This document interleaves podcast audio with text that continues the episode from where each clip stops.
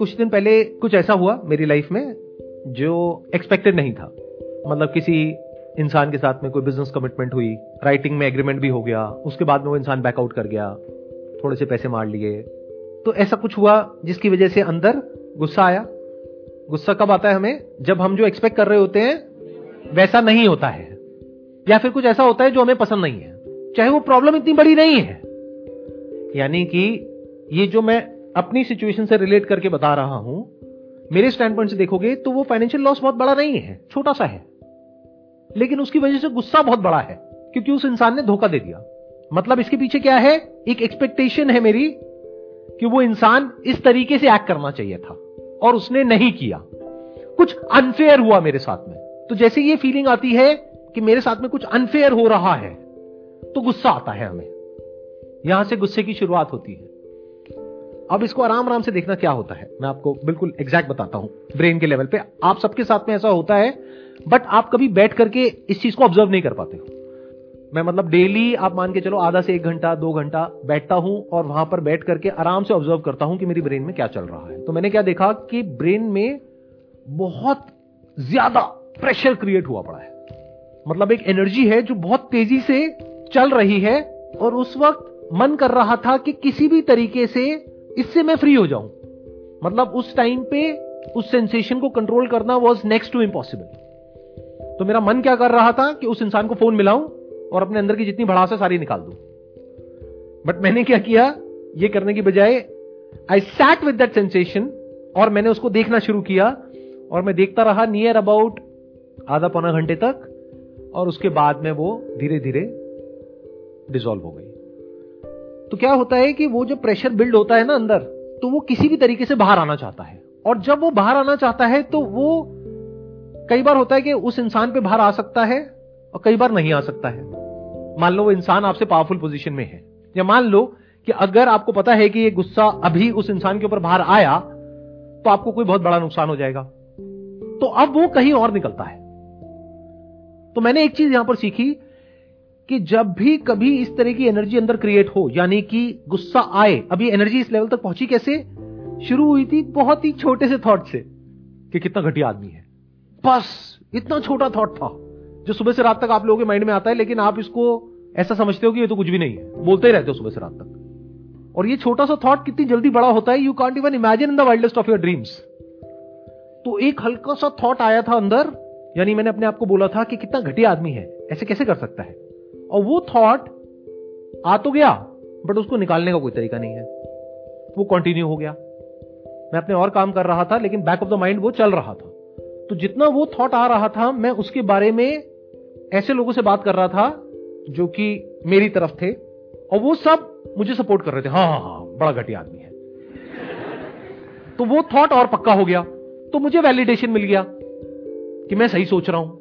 अब अगर मैं सही हूँ और सामने वाला गलत है और दस बंदे मेरे आसपास वाले कह रहे हैं कि वो गलत है और तू सही है तो वो तो थॉट और पक्का हो गया। अब वो थॉट बहुत तेज़ी से घूमने लग गया। ये पूरी प्रोसेस चली थी आई थिंक दो से तीन दिन। उसके अंदर अंदर ये काम हो गया था।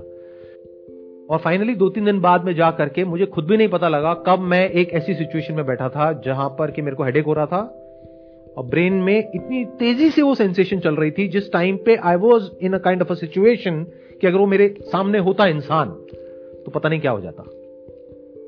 अगर मेरी जगह कोई और होता तो वो पक्का रिएक्ट कर देता, वहाँ पर नहीं करता, कहीं और कर देता, और कुछ ना कुछ रायता फैलाता। क्योंकि जैसे ही आप रिएक्ट करोगे इस स्टेट में विच इज़ एंगर तो बाहर क्या निकलेगा? एंगर तो वो जो एनर्जी होगी, जहाँ भी जाएगी, जिससे भी जाकर के टकराएगी, वहाँ से सामने से एक रिएक्शन आएगा। जैसे ही रिएक्शन आएगा आपको और गुस्सा आएगा।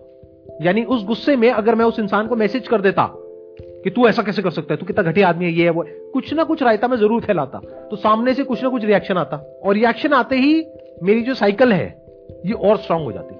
गुस्सा और बढ़ जाता। फिर मैं कुछ और बड़े लेवल पर रिएक्ट करता। फिर सामने वाला भी बड़े लेवल पर रिएक्ट करता। तो मैंने उसको बर्दाश्त कर लिया। उस इंसान को नहीं। अपना ही जो थॉट था, जिसकी वजह से वो फीलिंग्स इमोशंस सेंसेशंस ट्रिगर हो रही थी उसको देख लिया आराम से बैठ करके और मन कर रहा था उस वक्त कुछ करने का लेकिन कुछ नहीं किया। Next day everything was normal अगर वो बंदा आपको दोबारा फिर से मिल जाए तो? अब अगर वो मिल जाए तो कोई दिक्कत नहीं है क्योंकि उस प्रॉब्लम को सोल्यूशन निकल गया अगले दिन।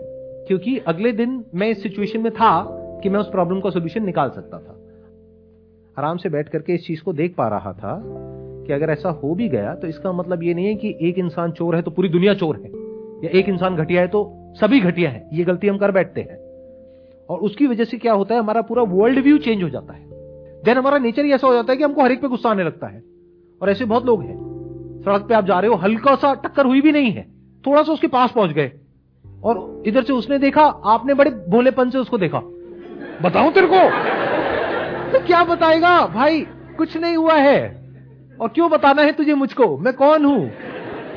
मतलब समझ रहे वो इंसान भरा पड़ा है। गुस्से से। और ऐसे बहुत लोग हैं जो हमारे आसपास में घूम रहे हैं। तो इस तरह से आप देख सकते हो। वो तब देख सकते हो जब आप खुद कूल और काम हो। अगर आप भी अंदर से भरे पड़े हो और वो जो सामने वाला है, गाड़ी वाला, वो भी भरा पड़ा है तो हो गया काम फिर तो। फिर तो दोनों अपनी अपनी बीवी का गुस्सा एक दूसरे पे निकाल देंगे। ये जो चीज़ होती है, अगर इसको सही टाइम पे ना रोका जाए तो फिर ये आपकी नेचुरल स्टेट बन जाती है। जैसे मेरी जो नेचुरल स्टेट है, वो है आराम से कूलली कामली पीसफुली अपना मज़े में रहता हूँ। तो अब ऐसे में क्या होता है कि जैसे ही ऐसा कुछ होता है, कभी महीने में, दो महीने में, एक बार, कोई भी सेंसेशन आई अंदर तो मैं उसको देख लेता हूँ। तो वो मेरे लिए अननेचुरल स्टेट है। और इसका उल्टा भी हो सकता है कुछ लोगों के लिए, कि उनकी नेचुरल स्टेट है रिएक्ट करने वाली है। कोई कुछ बोल के तो देखे। जैसे मैंने कुछ हस्बैंड वाइफ को देखा है, इस तरह का रिलेशन होता है। कभी साथ में बैठे हुए हैं, जरा सा मतलब दोनों एक दूसरे की वेट कर रहे हैं। कुछ बोल तो सही तू। और इधर से इसने बेचारे ने हल्का सा कुछ बोला, चाहे वो नहीं भी बोला जो वो एक्सपेक्ट कर रही थी, लेकिन उसने उसको फटाफट से कनेक्ट किया। हाँ हाँ तेरी माँ भी तो ये वो तो माँ पे मत जाइयो। कुछ भी चल रहा है, भरे पड़े हैं, और एक दूसरे पे फटने के लिए तैयार हैं, कभी भी फट सकते हैं। तो अगर आप ऐसा बनना चाहते हो तो दैट्स योर चॉइस कोई बात नहीं, कोई नहीं रोक रहा आपको। फटो, जितना फटना है फटो। बट याद रखना कि अगर कोई आपसे बड़ा फटने वाला मिल गया तो ब्लास्ट बड़ा भी हो सकता है अनकंट्रोलेबल भी हो सकता है, और वो हो सकता है पूरी लाइफ के लिए आप रिग्रेट करते रहो।